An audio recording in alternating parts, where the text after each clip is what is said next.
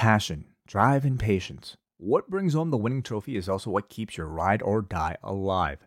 eBay Motors has everything you need to maintain your vehicle and level it up to peak performance. From superchargers, roof racks, exhaust kits, LED lights, and more, whether you're into speed, power, or style, eBay Motors has you covered. With over 122 million parts for your number one ride or die, you'll always find exactly what you're looking for. And with eBay Guaranteed Fit, your part is guaranteed to fit your ride every time or your money back. Because with eBay Motors, you're burning rubber, not cash. With all the parts you need at the prices you want, it's easy to turn your car into the MVP and bring home that win. Keep your ride or die alive at ebaymotors.com. Eligible items only, exclusions apply. Hello and welcome to Pollock and Thurston here on July the 13th. I am John Pollock and joining us from WrestleNomics HQ, it is Brandon Thurston who is here live from Buffalo. Hello, Brandon. Yes. Hi, how are you? the home of Raw this past week, which That's you did right. not attend. Yes. I did. I did not. I was not among the nine thousand or so tickets distributed. Yes. That, you know, the unofficial rule is once you hit 9,000, you get something to pander to the city. And that is what Seth Rollins had to do coming out with Buffalo Wings I did see that. to open up Raw. I mean, how endearing to your city, or would this have been a collective groan for mo- most Buffalo natives? I don't know. I had it on mute. I, I imagine it got over though. Um, Chris Gullo was there in person, so he'll be He did go. all about that on, on Sunday. I expect. Okay. Well, we will look forward to a, to a live report from uh, Chris Gullo talking about uh, Raw. And you can find WrestleNomics every Sunday, patreon.com right. slash WrestleNomics. So uh, much like uh, the Bloodline spiking quarter hours, WrestleNomics spiking those Patreon numbers, surpassing 500. Let's get them continuing to, to soar. Brandon Thurston continuing to be a draw in the wrestling media space. So every Sunday, check them out, 11 Yes. a.m. That that that's still there. The the business is on fire, and uh, so is WrestleNomics business. Yes. Sure. Uh, I also uh, several sources have indicated to me a real big guest coming to the Gentleman's Wrestling podcast in the coming weeks. But I Oh. can't I can't reveal who yet. But maybe Jesse Okay, Collins. okay. He will he will break that news. But we have a great guest joining us today. Uh, you can see all of her work up on YouTube. She has her own Substack that we'll talk about, and from Digital Spy, we're talking about the great Stephanie Chase, who is joining us on a Wednesday evening UK time. Stephanie, thanks so much for making some time to join us, and welcome to the program. Hey guys, thanks so much. Yeah, it's 8 p.m. here in Liverpool, which is a really perfect time for me. So thank you. We have uh, there was a lot of stuff I wanted to chat with you about. Uh, you wrote uh, what I thought was just a tremendous article last week that seemed to get a ton of attention. First of all, uh, can you just talk a little bit about what went into uh, writing this, and was this something that had sort of been building for you, talking about women in the in the wrestling media space that I think was uh, probably eye opening to a lot of people that either are not in the media space or just have not uh, experienced the same things you have.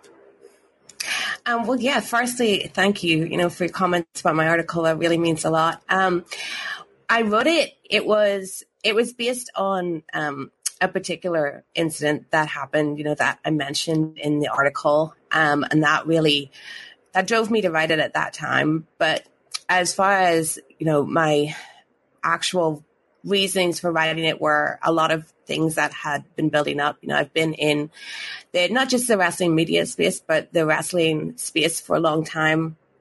As like first as a fan, and then um, as someone that tried for a little bit to wrestle, and then as someone in the media. Um, and I did and have experienced a lot of things that I felt my male counterparts haven't um, and that just really aren't talked about the the differences of being a woman in the business uh, compared to being a man. So when the particular incident that I mentioned in the article happened to me, I started thinking about everything that I'd experienced, and at the same time, I'd been thinking a lot about like, kind of why am I here? Like, why am I in in this business? Um, was something that had been playing on my mind for the past year or so. Like, what am I here to do? And I kept coming back to maybe I'm here to talk about things from a unique perspective, the perspective of a woman and stuff that I've been through. And I thought that I should start actually, you know, rather than just doing a few tweets about a few things, like actually write something that may resonate with a lot of people and um, you know help them or encourage them that they could relate to um, and maybe you know people that it didn't resonate with but like men could read it and maybe get a little bit of more of an understanding or get a conversation going so that's really why i wrote it to put this kind of stuff out there and, and put it in the conversation more because it is um it's it's very different. I think being a woman in the wrestling media space and to being a man, I think we encounter a lot of different things. So I was looking up the, the viewership data just to make sure. It, it is still about one third, at least U.S. TV viewership data. About one one third uh, of the audience are women. Um, mm-hmm. Obviously, I mean, it's been apparent since I've been doing this regularly since about 2015 or so. It's definitely not one third women in wrestling media. Um, yeah. I have some, some, some guesses why that might be, but I was wondering if you have some theories. Um, I think firstly, like wrestling media is super hard to get into. You know, I'm really lucky to find Digital Spy, a place that was covering wrestling, um, get a job with them. You know, I started as an entertainment news reporter with them. I saw that they covered wrestling and was like, hey, I've been writing about wrestling on my own and I would love to do that for you. And they ended up saying, like, yeah, sure, it'd be great having someone that could actually just cover that. So it's super hard to get into. So anything that's really hard for everyone to get in, I think um, extra extra hard for women too. And um, but I think as well, it's it's kind of hard to go about things the same way that men do. Maybe I think that a lot of um, you know men that I talk to, they maybe get their interviews or get their scoops by directly approaching you know a lot of wrestlers can DM a wrestler stuff like that. I think it's kind of probably a bit different if I start DMing a lot of wrestlers than if um, a male writer does. I think it can come across different. Uh, it can lead to different things. Um, so I think maybe that's a bit of a barrier that it's kind of maybe harder for women to know just how do I actually get into this? How do I get a start? Like how do I make connections? I think making connections is super hard. It's something that I find you I, I, think when I started, I was like very naive. And then I realized later, like how much you kind of have to have your guard up with people um, and be sure of people's intentions. So I can understand that things like that might be a little bit of a barrier to, to women getting in. But I think in general, just wrestling is on the media side, just super hard to get a job into. So there are going to be fewer, fewer women doing it. You also uh, posted some of the, the like negative responses you got to this article. And when you yeah. are putting your work out there, are comments like that rare? Are they common? Um, because you know it's it's comments that I don't care how much someone disagrees with me. I don't think I'm getting like that level of of scrutiny and and responses like that. And I think that's something that I just I can't put myself in, in your shoes. But how how common are comments like that? Um, yeah, they can be pretty common when not just when you write something like that, but like when you say anything that that someone disagrees with. Um, they're first if they're the type of person that's going to leave these comments and be combative like that the first thing they're going to do is find a way to discredit you um, and i think that the male trolls find it easier to try and discredit women they just jump to like anything about your appearance is for a game or anything about how you present yourself is just a way that they think completely discredits what you're saying. You know, if I'm writing a serious piece that I really believe in about the the treatment of women in media or um, how we can be disrespected because like the lack of respect was a big part of my article. Then you get these people being like, "Well, of course you don't get respect. I can see cleavage in your photos."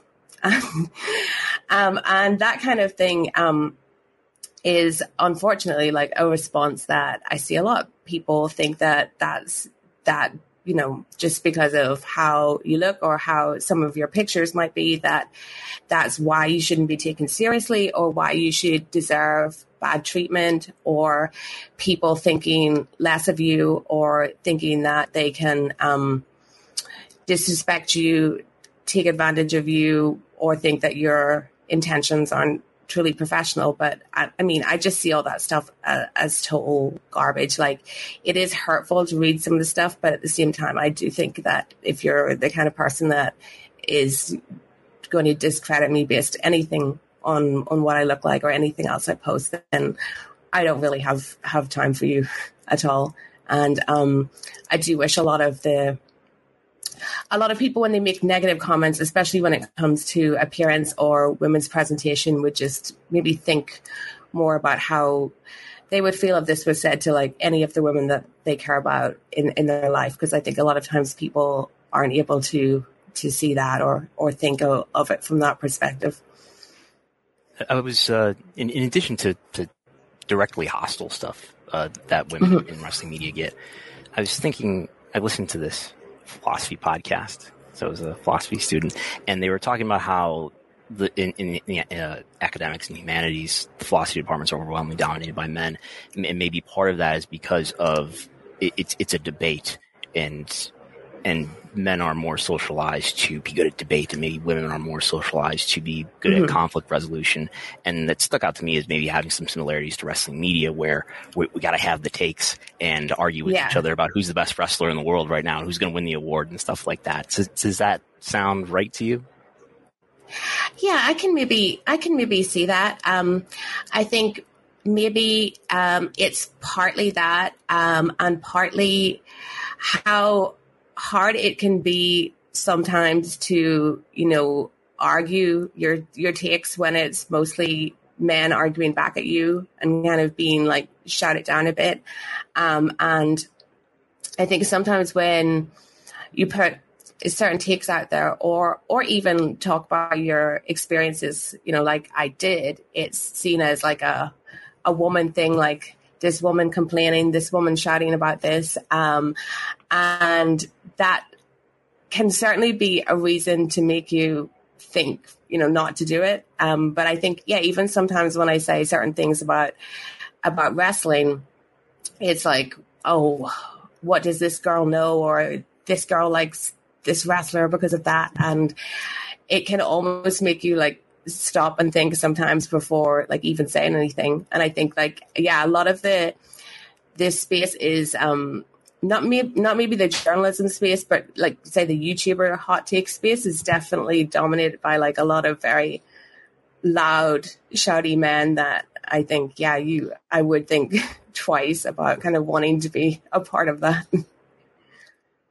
How have you found the you know, as WWE has certainly got a lot more serious about its female presentation over the last seven or eight years. Like, what have you noticed? Has that has that permeated? Has that changed w- with the fan base over these years? Like, how have you acknowledged that? Because I tr- I try to imagine a social media world in 1999 and how that yeah. was how females were being presented at that time. And for a lot of these male fans, that is what they grew up on and is sort of the, the mindset they are locked in as they are consuming pro wrestling.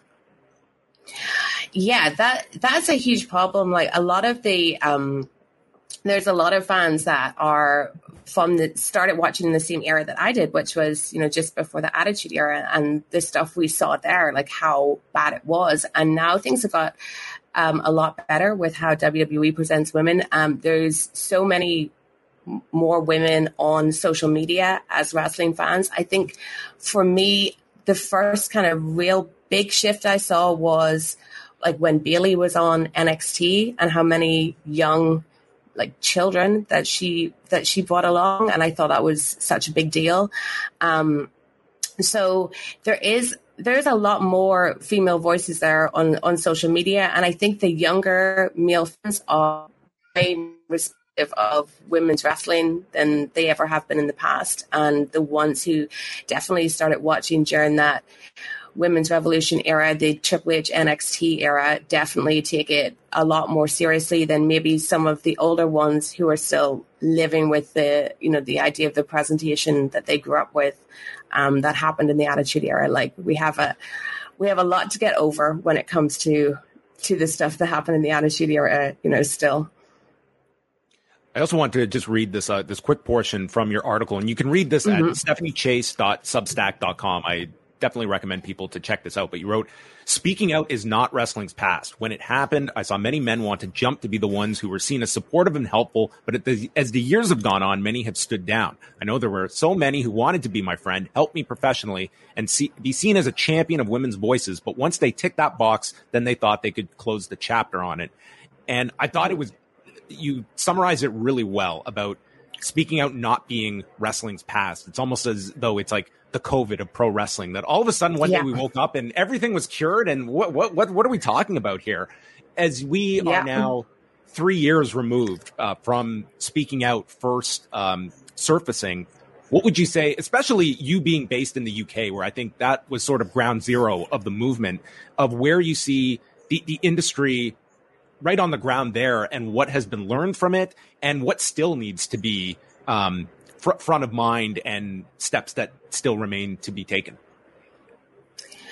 So that the particular bit that you wrote out that was um, something I've been thinking about a lot because I can tell you that when speaking out happened, there was some months um, where it seemed like every every guy was your was your friend um, and wanted wanted to help you. And I think at that time there were so many, you know, offers coming in from places of of guys just wanting to have a, to be seen as the person that were, was giving a female voice um, a platform, and there was so much tokenism, and then it did all seem to die down, and the conversation about speaking out died down, and there's you know, some people who are still in the wrestling space who whose names were out there that we just, you know, accept it like they're here.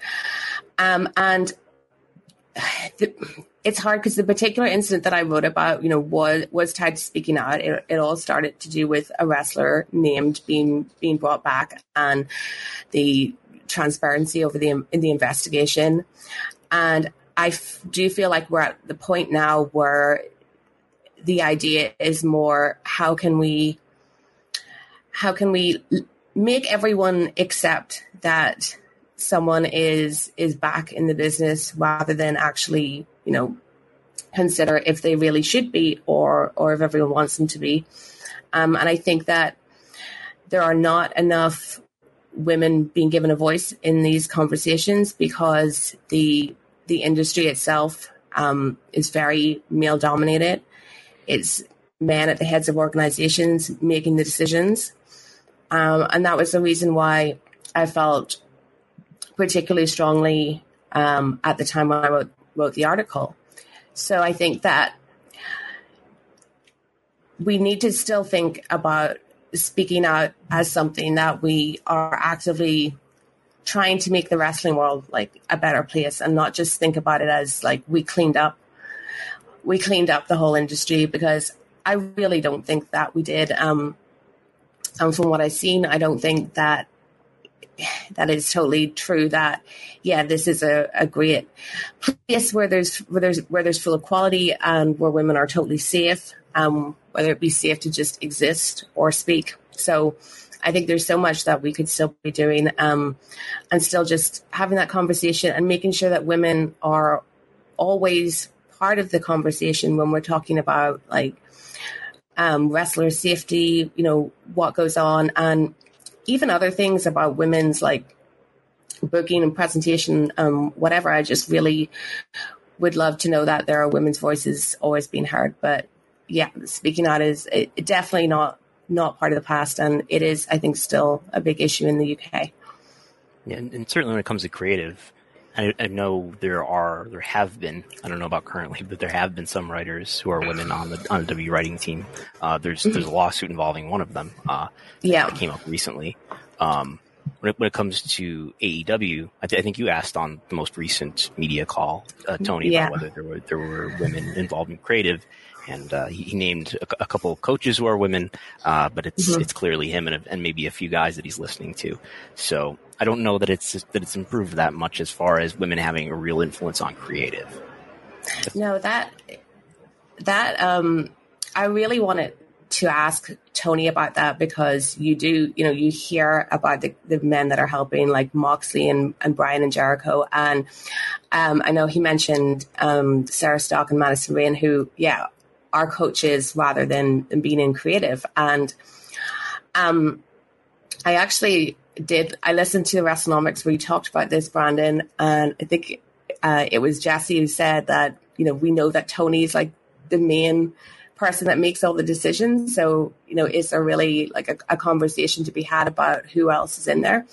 Um, and I think there very much is. And I do think back to what Big Swole said a couple of years ago about about representation um, and how all that went down. And she was saying that there wasn't someone there that she could see backstage creatively helping that you know represented her or she felt that she could relate to um, and like at the time that kind of went bad because tony like you know fired back about the people in the company like himself um, and Megha showing the diversity but that's it's not what she was talking about. She was talking about like what's happening with the lawsuit um, involving, I think her name is Brit- Britney Abrahams, um, the WWE writer. Right.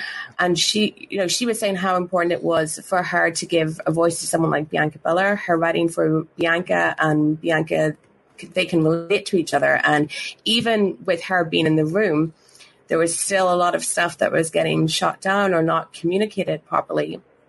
So with Tony, he may have the final say on the booking and everything like that. And that's totally fine. But I think that there should be some female voices in that room that are able to write for the women and help the women develop, develop their characters because the women in AEW definitely don't get anywhere near the screen time that are equal to men. And maybe if he had some, you know, women there helping craft good storylines for them, that would help the entire division. And you know, I look at someone like Skye Blue, for example, who's just at the beginning of her career. And I think like, I hope there's someone backstage really helping Skye Blue that can relate to or know what it's what it's like to be Skye Blue at one point in their life. Like I hope it's not, you know, a man in their 50s trying to coach her who may be like a brilliant wrestler or, or brilliant promo, but doesn't necessarily get the perspective that, that someone like her is coming from. So that's why I wanted to ask Tony the question because I think, you know, if this was a, a normal TV show with a diverse cast, you would, of course, be asking who's in the writer's room other than the showrunner that represents everyone. And, you know, if we don't have any women represented writing, you end up with something like the idol right now. that's what that's what it shows like when they're when the women are shut out of the conversation. You know, so um, I really do hope that that there are women there backstage that are helping with these things. One thing that that ties a lot of this together, along with the kind of uh, present situation in the UK, is something that that came out of speaking out, and that was the All Party Parliamentary Group on Wrestling. Yeah, and I was looking up like when they launched this in 2021 and they placed all of these recommendations and a lot of it was in response to speaking out. We fast forward to today and you know this is a group that is you know they were quoted in the uh, BBC about helping WWE get WrestleMania into London. How would you assess this group, Stephanie? And have the has that mandate somewhat switched where I mean, from the outside looking in, it feels as though this was something that was designed for sort of safeguards towards pro wrestling. And now it's like working hand in hand with pro wrestling companies. And I think that's a difficult line to balance. Yeah, this, the, the all parliamentary group, uh, as far as I'm concerned, they're a, a, a bit of a controversial group, shall we say. Like they were started when Speaking Out happened. Um, I personally don't think from what I know and what I've heard that they were really taking everyone into account. I think that there were some companies and, and groups that, that jumped on them and maybe some of the people that helped, you know, set it up were involved there. And when it comes to anything to do with speaking out, um, I feel like they went quickly quite quiet on that and turned into very much like in a partnership with WWE. and that's kind of what makes me quite uncomfortable about them. You know, it was they've been in Parliament mentioning Clash of the Castle, and now you know, they were giving these quotes to the BBC about WrestleMania coming to London. And when it comes to that, I'm like, should London really be bidding to host WrestleMania at any time? Um, not, not when we're a country that's having an economic crisis, not when the politician talking about it to the BBC is a Labour politician and is hooking up with WWE who don't let workers unionize. That it seems like Think a real conflict of interest. Yeah, and they they smile a lot when they're you know comped WWE tickets to events. I think, um, and they we have All In coming to the UK, and it hasn't cost the UK anything. There's going to be well over 70,000 people there. And that's something that they've in no way celebrated as much as they will anything to do with WWE. Um, but I think also the the quotes by them were picked up a lot, and I, I think there's maybe kind of like a slight misunderstanding of what their actual power is as far as making anything happen. Um, they're they're just a, like a parliamentary think group. These these groups don't really have any, you know, real say in anything. They can certainly stand in Parliament and say it'd be great for for WrestleMania to come to London, but that doesn't mean it's going to happen. But I would like if I saw them. I would like them to appear less just as the the group that wants to promote WWE and actually more, you know, help wrestling in general. It's it is pretty wild to be so backing this WrestleMania campaign and be uh, so silent on AEW, like other than just throwing it in a couple of times, you know. It, it sounds a little bit like the, the, relationship between WWE and the Concussion Legacy Foundation, the Chris Nowinski yeah. Foundation, that was, you know, doing research on, on, and is doing research on CTE, and and I think Paul Levesque has really embraced Nowinski's organization. I'm mm-hmm. struggling to think of examples, but I'm pretty sure that's happened. And coincidentally yeah. or not, since that's happened, we haven't really heard about more wrestlers who worked in WWE having CTE. Yeah. I think because the group were formed after speaking out, and it seemed like a response to speaking out, and then maybe being from the UK um, and knowing a lot more people, um, I think some of the associations that they make are not ones that I would have made it if I was um, making a group after after speaking out to to look out for wrestling. Um, and even the WWE connection is a little bit sus when it comes to that too. What are you looking at in terms of like let's let's throw the the the, the subsidy option, and that might ultimately be enough that WWE would not pursue it any further. But Mm-hmm. I mean, like, what do you see as the ceiling of what a WrestleMania, a two night event, can do uh, in London at a Wembley Stadium or a venue of similar size? It's hard to know what the ceiling is now with what AEW has done because WWE certainly has a lot more presence in the UK than AEW, and AEW has managed to sell, you know, around 70,000 tickets now. So I think WWE could certainly equal or beat whatever um, record that that AEW sets. Um, they did really well with Clash at the Castle. I think that was around like sixty five thousand tickets, maybe.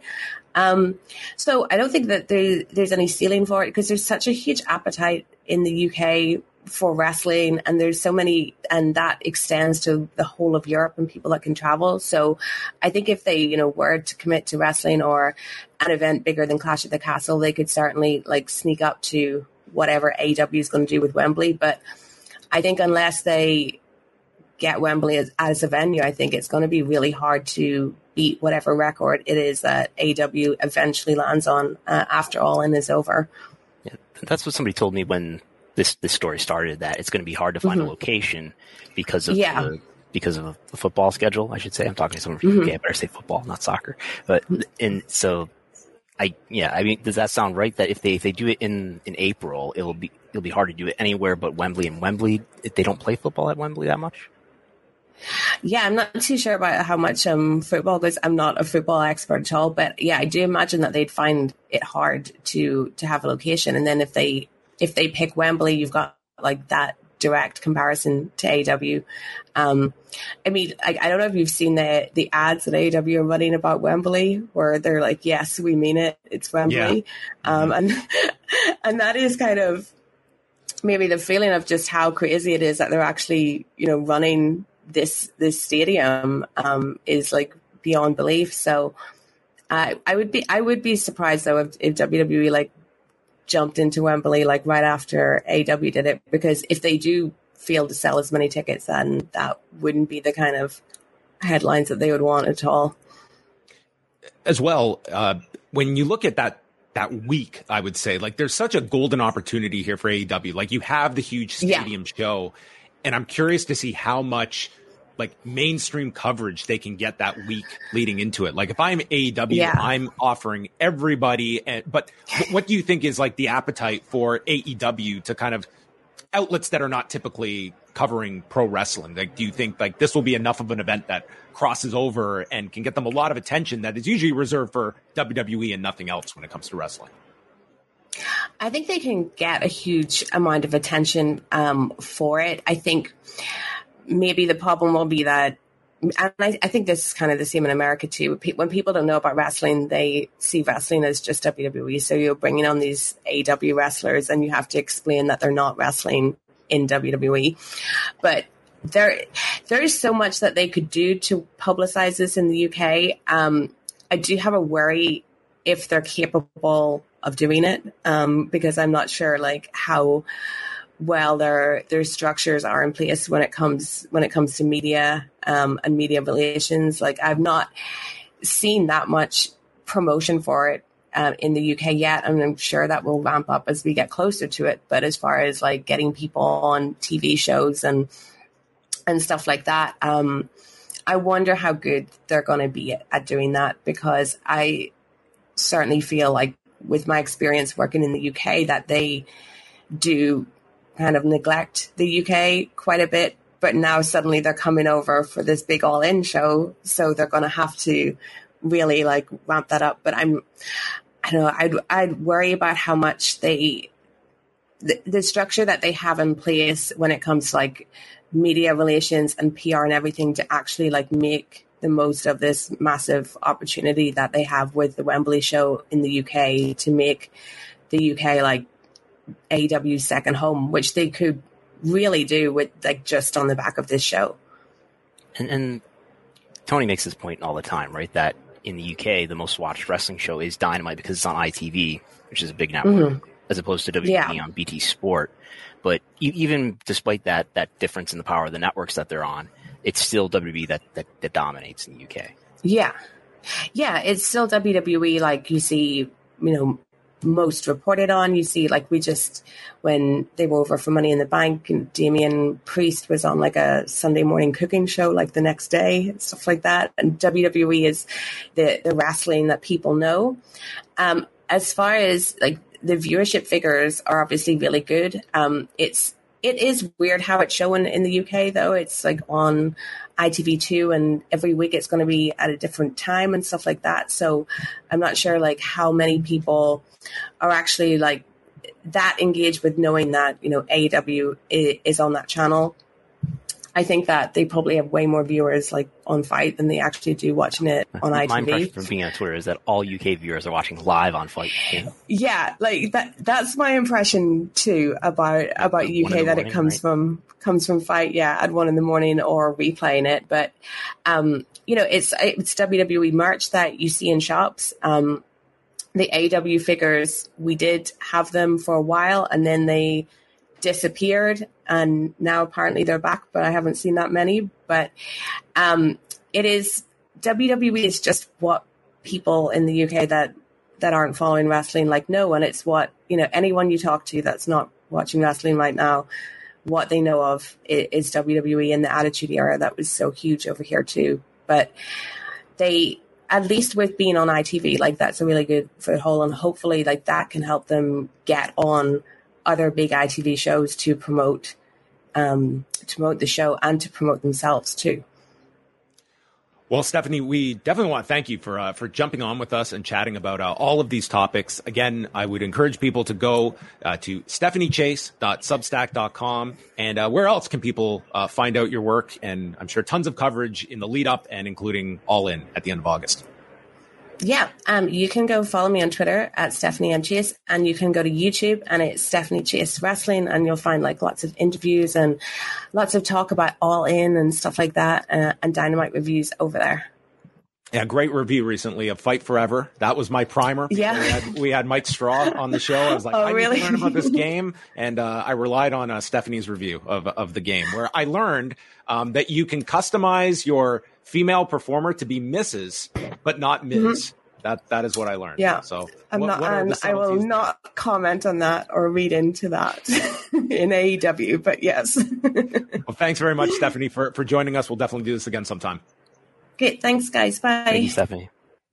All right, that was Stephanie Chase uh, joining us. A great article that you uh, wrote uh, that you can go check out, and we might have a first on uh, Pollock and Thurston. The dynamite number might come down yes, I as you. we are live, which will be something else. Like one day, one night, we just have to put the camera on Brandon and go through the process of when a number comes down and how you distribute it. I, have done mean, some trial runs on that, and but then like my my scripts just collapsed, and it was a whole ordeal.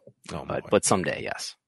Well, we don't want to. We would. We don't want to put you through uh, t- too much. But well, the thing is, with no showbuzz, there's no. There's are there are fewer scripts involved than there were in the past. Well, I, I am learning all about your, uh, your your scripting and such, and uh, I mean, man, the uh, the things you learn being around uh, Brandon Thurston, the man is on top of all of this. But we have a a couple of topics to go through, and you know, I think we should start with this uh, potential, and we should emphasize potential change in pay per view strategy for AEW with a report that came uh, from Fightful Select um, that reads Warner Brothers Discovery sources confirmed to Fightful Select that one of the major proposals from their end to AEW as it relates to an extension is the subject of pay per view events. Specifically, a WBD source told Fightful that they mentioned the very likely possibility of significantly expanding the AEW pay per view schedule even to one a month. We're told that this is something that Warner Brothers Discovery has wanted. We aren't we aren't sure on if those would be standalone or included in a max streaming deal, as WBD sources would not elaborate on that. And again, that's from Fightful Select. But I mean, this is something that always comes up, Brandon, is what is the appetite for more pay per view content? And especially if you're talking about a streaming deal, like what that would mean if you could just get a guaranteed amount per month that would work very much in the same way the UFC uh, system is with ESPN Plus. But I mean, AEW seems to be of it, it's funny that we watch the the television hours just increase, increase, increase, but with pay per views, Tony has kind of held that hard line, save for adding in Forbidden Door since 2019. Yeah, I mean the, the lesson of pay per view in the '90s when they added it in your house was that you know you would get about the same number of people buying it regardless of what you priced it at, and I think the W Network sort of reinforced that the notion that there was there was about a million there were about a million people that would buy a pay per view at max in in terms of like WrestleMania, and you don't you don't multiply that by six times by cutting the price into one sixth. So, so anyway, there's a pretty captive audience that regardless of what you price it at or maybe even the frequency that they're kind of, they're willing to, to buy. And as you said, AEW is stuck to four. I, I think we're at the point now, if you add Forbidden Door and maybe All In, now you have sort of six, what we might call peak event brands. So that's, that's covering half the year. Maybe they'll do All In again. And I, we've talked last Sunday about how maybe All In is, is this stadium brand. And it goes back to the history of, of the first All In and all that. Maybe that ends up being AEW's biggest event annually because none of these other four certainly have stood out as being any, any more high profile than the other. Um, the Forbidden Doors drawn a lot of interest for interpromotional reasons. Um, what do you think uh, Forbidden Door would have done in, in Toronto if, say, it was at, at the Rogers Center? Like, do you think it would have been like the demand would have been, say, could they have topped 30,000 for that show? Th- 30 is the number that comes to mind first. Cause I, I think just the notion of doing it at a stadium, it depends on whether All In is on the horizon, uh, at Wembley Stadium. I, I, think at that point too.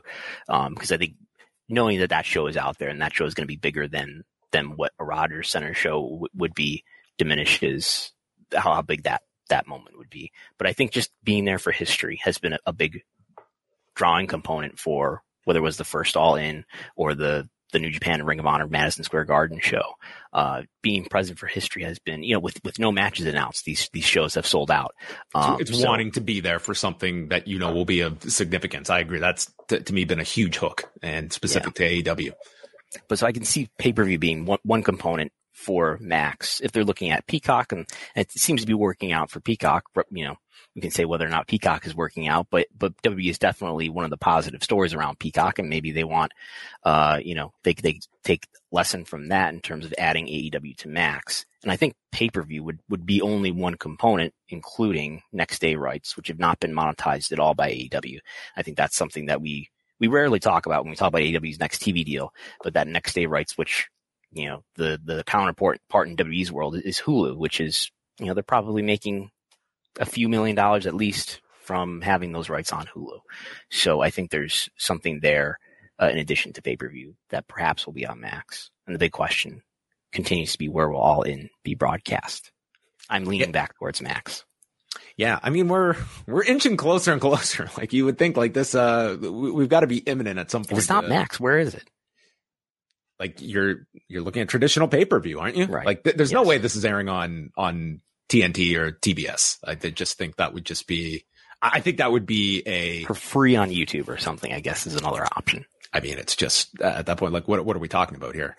I mean, another interesting point to this is the the idea of like what is like is your ceiling? Are you looking at coming back to pay per view every four weeks? Because that will certainly change the the booking style of AEW. And you've also got just you still have this albatross, maybe that's too strong a word, but ring of honor of like where this really fits into the picture. Because at this point, as, as long as there is not a buyer out there for ring of honor, it sort of just becomes this thing that is this excess content that we produce. And if you're looking at going to 12 pay per views and still continuing this ROH model, it just sort of gets to a point where like at what point are we looking like, there will be some diminishing returns in all of this and ring of honor to me just seems like a brand that it's existing until something more meaningful comes along that they can capitalize on yeah i mean i guess it's fine for adding you know it's, it's i'm sure it's the, the, most lucrative event for for ring of honor both in terms of ticket sales and in terms of the pay-per-view that it adds to it um but you didn't you didn't need need Ring of Honor to develop a secondary brand that's you know that that serves as developmental. Um, but you don't the video library that comes with it. And I guess I don't know would that video library be something that could potentially be on Max? But, but I think part of that Fightful report is that you know WBD was not necessarily interested in, in Ring of Honor, and that even goes back to before Tony bought it. Um, so yeah, I mean, I I hope Tony didn't pay too much for it, but it's uh you know it's uh, it's it's it's something extra among all the other wrestling content you've got to watch. Well, uh, in terms of ratings notes, uh, we can go through some of the highlights over the, the past couple of nights. I would say like the most significant number uh, came out of SmackDown, where you can always get the uh, the quarter hour reports over at uh, patreon.com slash WrestleNomics. And sometimes these uh, quarter hour performances will get referenced by Don Callis in a promo on Dynamite. Uh, but last Friday, we saw one of the most successful segments in years for WWE. The show kicked off with the trial of Roman Reigns, and this went approximately 35 minutes. And that second quarter topped 3 million viewers and more than 1.2 million in the 18 to 49 demographic. I mean, just a gigantic spike for this bloodline segment that just continues the like the true like movers when it comes to any professional wrestling uh, story. Like it is this one by a landslide, and this is I would say the most successful one that they have produced so far. Yeah, to, to put it in perspective, I have I have no data point that's as high as three million since this is only going back to like early 2022. So if you're curious, I guess that the Christmas 2020 one would, would probably touch it because most of that that sh- that show I think in fact was over three million, but uh, it's it, it was huge. And in terms of the the quarter to quarter growth, uh, it was something like twenty nine percent I think in the demo from the prior quarter because it's the second quarter that yeah, they jumped from nine fifty six to one million two hundred twenty nine thousand. So it was yeah, like th- this was just it was a long segment, but it was just just and no game. ads benefit of no ads in that in that second quarter but that that is such an astonishing quarter to quarter growth rate that it's it's like few quarters I've ever seen. And again, the, the most viewership that I've seen since reporting all this stuff since early 2022.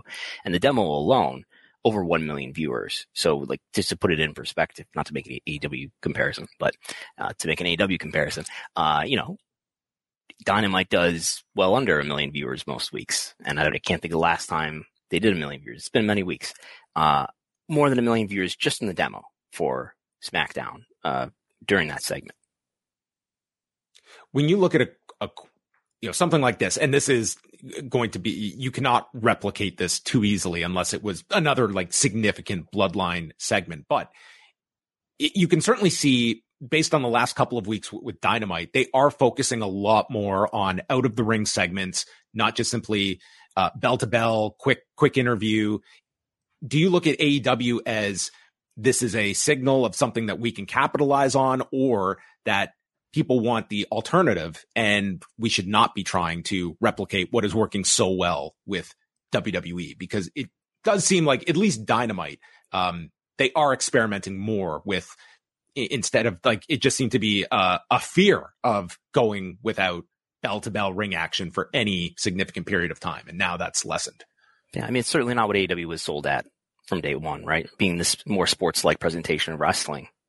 I, I, have to admit that's not what I want from wrestling in, in, in terms of being not sports. Like I want, I want an alternative that I wasn't getting from WWE in, in terms of respecting the, the notion that this is a, a, a pseudo sport, but we're going to treat it like a sport and we're not embarrassed to do it.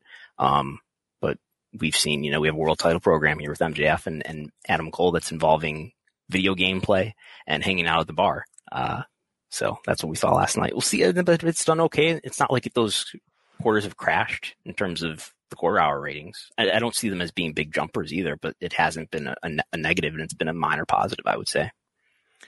The fourth week of Collision, which had Samoa Joe and CM Punk, they did 580,000 viewers, 0.21 in the demo. So this was a, a major rebound from Hamilton, which is, um, poor Hamilton. I feel they're going to be a punchline for, for a while. Uh, when do you expect the, uh, the return dates to Hamilton? What year? About a year from now. Mm, I, I, don't well, know. I don't know about Hamilton, but they'll go back to, to Southern Ontario uh, about a year from now, I think. Um, maybe not Hamilton though. So you look at uh, 0.21 for Joe versus Punk. Would this be after four weeks? Is this considered um, sort of the range you would hope for a Collision to hit, or is this or is this under what you feel is um, you know the the satisfactory level? Because yes, this is above what is traditionally in this slot, but at the same time, this is, you know, a lot of resources are going into this show. Do you look at a 0.21 as a good number, a great number, or is it still below what you would expect your number two show to be, or one B really to Dynamite? Yeah, no, I think that's very good. Two, two, one, and nearly six hundred thousand viewers total is is just about what the second episode did. Um, it'll be interesting to see what happens when there's not a CM Punk match again, because I mean, we do have last week, and, and apparently that was my read is that okay, it's, it's the holiday affected that episode greatly. Maybe no punk match. I know he was on commentary, but maybe no no punk match affected it. Um, but, but Raw, the which was closer to the holiday, you know, the, Raw was on Monday. The holiday was on Tuesday. NXT got crushed on the holiday. Raw did an okay number on that Monday, despite being one day removed from the holiday. Did very well when you look at other, you know, ones that coincide with, with, with the holiday. Like they, they held up really well. Um, yeah you know, SmackDown, of course, did that tremendous number on on the Friday. You're a little bit more removed from that. Um, I just think like that that collision in Hamilton. I think the sure the lack of a punk match hurt. It also just it did not feel like a must see show going in that weekend. I I don't think anyone was stunned when that number was so low. And we will see this weekend. You have you do have Punk in a prominent match. You have the finals of this tournament, and again, it's like there are going to be weeks that CM Punk cannot wrestle. You cannot rely on this. Like this is this show that is very much concentrated on one individual, and for the long term, it it needs to have those legs that a CM Punkless collision is something that can sustain itself uh, w- without its its prime performer. And then Fightful did have a report about what WBD would be happy with in terms of the performance of Collision, and I believe they reported number five or better. If it's in the top five, that's pretty good. And, and just coincidentally enough, both of these, uh, both this most recent episode on July 8th and the second episode back on June 24th, both ranked number five on cable. Um, So I, I mean that, that logically that that makes sense. The the ranking among all of cable or all of TV is you know it, it's putting it in the context of what television is doing generally, and that makes a lot of sense. Um, I mean, I can I can tell you though, I, I don't think AEW was getting ranking information at least immediately um, until you know until this past couple weeks, where you know it's been there's been no show buzz, and we've got Tony Khan tweeting uh, a chart that that looks kind of like show buzz. Will he be putting out these charts at 4 p.m. on uh I hope so. Thursdays and Tuesdays? I, I hope so. The more more data, the better. Yeah, and this this was up against this past weekend's collision did go up against the uh, the the UFC prelims, which were on both ABC and ESPN. So um, those were simulcast, and between both networks, um, like that was over 1.8 million viewers plus ESPN Plus. So man, they are just spreading ESP or UFC across every platform they can. So that so there was more viewership of the same telecast on streaming on ESPN Plus, in addition to what it was doing Yes. on traditional TV. which Yeah, we saw the numbers for. Yeah, Yes. But no, no viewership numbers yet for ESPN Plus. We we await those the the streaming transparency. more big wins for TKO. That is it. So there you go. That was uh some of the uh, the numbers from the last week, and um and yeah, and NXT doing six hundred seventy one thousand point two oh. Actually, out eh, very similar numbers to Collision this week, outside of like your fifty plus that NXT still has a higher concentration of. But when you look at, I mean, it was they were fairly close and quite a lot. Thirty five to forty nine is where NXT does edge out uh, Collision, but you do have NXT. Certainly, these these main roster cameos have made a difference. That seems For to sure. be a regular now moving forward. and no overrun. Can you believe that? That's the first right. Time there was no overrun in like two and a half years.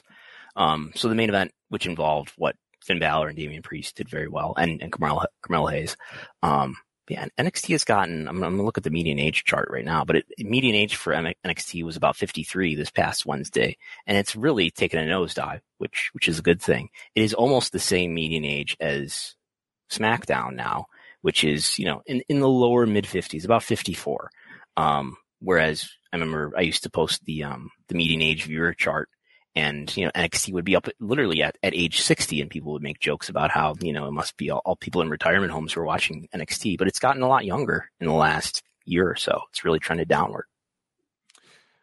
So there are all of your your latest uh, ratings notes, and we will await the uh, the dynamite figures to uh, to come down at a uh, at a time to be determined based on the uh, the TV ratings gods um, that that exist out there. well Nielsen Nielsen will report it at four.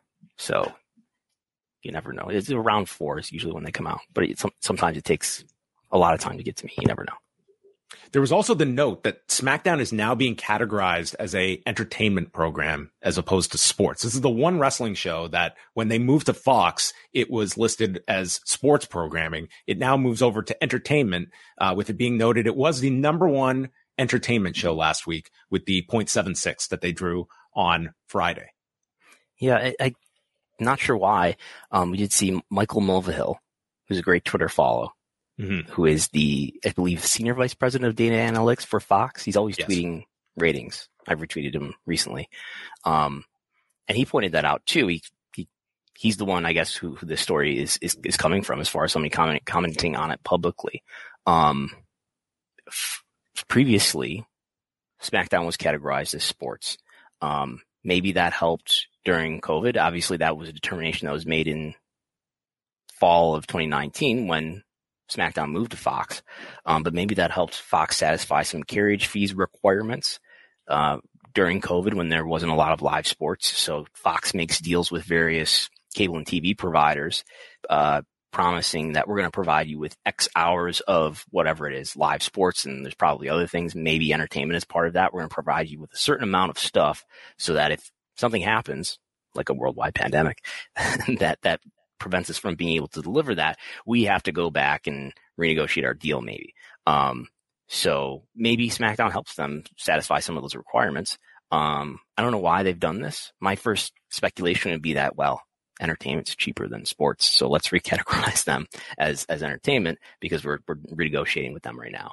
Uh, but it did allow Michael Mulvihill to say, Hey, this was the number one, I believe, right? Is what he said. It, this was the number one entertainment show across all of TV. Uh, so maybe there's some selling points like that to it too. Yeah, you did have soccer going on last week that uh, that was doing very very well. So I mean, it does differentiate it, but I mean, uh, long term, I, I, I don't know how much this uh, affects things. Other than I mean, it will. You, would think like the biggest threat to uh, SmackDown or Raw numbers for that matter are are sports. So you can uh, differentiate yourself uh, in that sense. So I, I, can I can give you the, the dynamite number, which is now available. Um, all right. So for context, last week they did 855,000 viewers and a 0.29 in the demo. So Brandon will be uh, furiously calculating the updated dynamite number for Wednesday night. Right. L- last week, say that again. It was 809,000, right? No, i I'm looking at two weeks 855. Ago. 855. Uh, 825. This is, this is so dramatic, isn't it? 825,000 viewers for AEW last night on TBS. Uh, 385,000 viewers in the demo. That comes out to a 0.29 in the demo. So the same. So demo. very, very slightly up in the demo and down 30,000 viewers from last week's average. So, yes. I mean, Ex- exclusive news here. Breaking news here, courtesy of Brandon Thurston at WrestleNomics. There you we'll have, a report later. The dynamite drop. Maybe we can get this this segment sponsored every every. We'll go live on Thursdays if if we get a sponsor for this segment. The dynamite drop. What what, what more furious interest is there? Uh, I guess colli- uh, uh, around uh, a rating other than a dynamite rating. Maybe a, cl- a, collision rating now on Tuesday. Well, that this is perfect. We'll do a Thursday afternoon and a Tuesday. So this is a future plan, perhaps. We'll just build it all around these these, these ratings drops. What what do you find is the uh, I would say the peak was when you had uh, Dynamite and NXT the first couple of months going head to head. I missed out. See, I wasn't covering ratings then. Uh, this is when I was, you know, wrestling more and, or, or, or at all, and I didn't relaunch the Patreon and really get into this oh, wow, as heavily as I am now until early pandemic. That was so, when I was furiously getting the uh, the Canadian numbers out there for people and realized, hey, you know what, you can you can yeah. go to the site for these if you if you would so like. That was a that was a time. But do, do you I, sense I, I, that there's still a big uh, interest around collision in these early weeks, or do you think this is kind of just settled in? Uh, How there's crazy least, is your timeline? Is what I'm asking. I don't. I don't read it. I mean, there's at least a lot of uh, interest and and you know takes being had about collision. Um, I guess including by me, but you know, I I do wonder as if for like a as a WrestleNomics you know business. Wow, if I had started it a little bit earlier or like a year earlier, it could have been that much more ahead. But uh, I, I I doubt that this that the level of interest in ratings is anything like it was during the Wednesday Night War. I, I imagine at least early on that was a really big deal. I think I think that was you know certainly the peak of it, and you had just a combination of everything, like your your two dueling fan bases. I think there was a romanticism going back to people that did not live through the the Monday night era. That I mean, that would have been a hell of a time for social media. Before we end, what has your experience been like one week on Threads? Much of anything? fine. Uh, I am on Threads. Uh, BH underscore Thurston is how you can find me on Threads. It's fine. I, I, I really need a chronological timeline though. You, you, there's no chronological timeline. There's only the the, the timeline's a bit annoying. I've heard the more sort of accounts you follow, the algorithm does catch up to better cater to you, but th- the timeline is a bit of a mess. Like I go on there and I've just got a feed of people that I don't want to hear from. So yeah. I haven't had a I, remarkable experience on threads. It's it's very uh, chaos free at the moment. I will say that. So I like that. I've experienced no it. hostility yet. Yeah. I've only made one ratings tweet though. So in fairness, uh, not sure that's a good sample, but yeah, it, on, on, Twitter, my experience is, you know, Elon is dying for me to, to look at that for you tab and I just don't want to. So it's a constant fight with my thumb, uh, all, all the time, m- many, many instances per day. But I want a chronological timeline and then I have some lists that I follow. And, you know, none of that is possible with threads yet, but I imagine they'll have more features as time goes along if this continues to be as popular as it is. I mean, the very, the, the, it's very smart in the sense this, this rollout could not have gone better. And now you can just slowly introduce, like they can announce direct messaging and it's going to be right, like no, this mind blowing thing of, oh my God, I can direct message now on, on threads. So, and I'm sure the DMs will be all meta DMs. Like is, is I don't even know, but uh, Facebook Messenger I think is connected to Instagram DMs. Shows you how little I use these pl- platforms. Yes, uh, and and maybe is that connected to WhatsApp? I don't use WhatsApp either, so I don't know. You're not on WhatsApp. I well, I have WhatsApp. it, but I've never had a need for it really. Okay. Well, it's uh just another time drain. That's that's what all of these things are. As they are, it's just a messaging app, right? You just it's just a way to message people. It's more global. If you have to talk to people, you know, outside the country, right? Yeah, it's um, it's good for that. I understand a lot of uh, a lot of luchadors rely on WhatsApp. That's what I'm told. Yeah, so sure. if you want to tap into to that community, that's where to go. But where you can go every single Sunday and throughout the week is patreon.com slash WrestleNomics to follow Brandon and uh, all of his great work. Uh, is, is Sunday too far out for you? What are we, what are we going to be doing? Are we going to be doing a, a, deep dive into creative, all your opinions on every wrestling storyline that's uh, going on? We'll get a deep breakdown. No, never. Um, None. We have, um, let's see here. We have some of what we've talked about already. I don't know. I've got some Wembley slides in here, but it'll all, it'll come together as, as the days go on here. It's maybe like, some uh, uh, some attendance about. Um, so I've, I've started a write up on um, just sort of expanding on a tweet that I made last night about comparing what the TV attendances were for WWE now compared to what George Barrios revealed them to be uh, in the years of 2014 to 2018. Spoiler: WWE's doing better than they were in those years. Yes, they have done a very successful job of creating a moat around them. A I need to really go revisit my my the George Barrios isms. The, uh, the bingo squares, yes. I was going to say it, it's a home game. it, it, comes with you. So uh, check out all of that as well. You can go to uh, postwrestlingcafe.com and uh, starting this weekend, it is our G1 coverage. There will be coverage of every single G1 show beginning Saturday. We've got Karen Peterson and Bruce Lord that will be going through night one. And then Wai and I will be doing a free show on Sunday going over night number two of the G1. So you can jump on board and follow throughout the summer. You can also get in your picks. Postwrestling.com slash G1. I've got free to enter. In. You have submitted. I have yes. to do my, my picks. So you can join Brandon Thurston and many others. Uh, free to enter. Make all of your picks throughout the G1 and we will see how everybody fares. I, I had a decent showing last year. I'm hoping I do better this year. This is a, it's always a tough tournament to book. You know, I was thinking for a WrestleNomics subject. I imagine the G1 is going to be running a lot of the same cities or even the same buildings as it was last year mm-hmm. to do a, market to market comparison. Because I think capacity in both years, both this year and last year, is going to be pretty unlimited, right? I think so. Yes. Yeah. yeah I don't think there's any restrictions at this point, and I don't and think there were too many last year, if any. So it'll be an interesting project to, to look at that. Yeah. Do, do you sense like G1 interest, like with just more hours of AEW. What impact do you think that's going to have on a, a G1 from someone that maybe was a, you know, kept up on it pretty regularly in years past? Do you think that the, just the North American output is such now that this is going to be, it's going to be fewer and fewer that are watching non WWE, non AEW wrestling? I don't know if I'm the best person to, to answer this. You probably I don't watch a ton of the content. I, I, know you guys have been talking about this. There's there's so much, and there is. Um, I don't know that I watched any of the G1 last year. I don't know.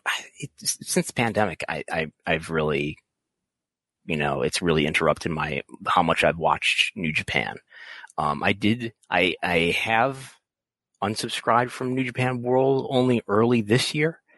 I'm, I thought about and I'm thinking about resubscribing. I probably will. We'll see. Um, if it's really great and people really talk about it, I think people will, will watch it and maybe there's a little bit of a, a tailwind from the emergence of social media and the internet. Um, I know that's a lot of that has already been saturated. There's not a huge, huge uptick in that. Um, but if it's good enough, I think people will watch it, but it doesn't help. I mean, it, it hasn't helped New Japan at all that, that AEW exists. it's, it's probably the best thing for them at this point to partner with them. Um, but you know, New Japan was in a far better position before the pandemic and before Kenny Omega and the Young Bucks and other people worked elsewhere.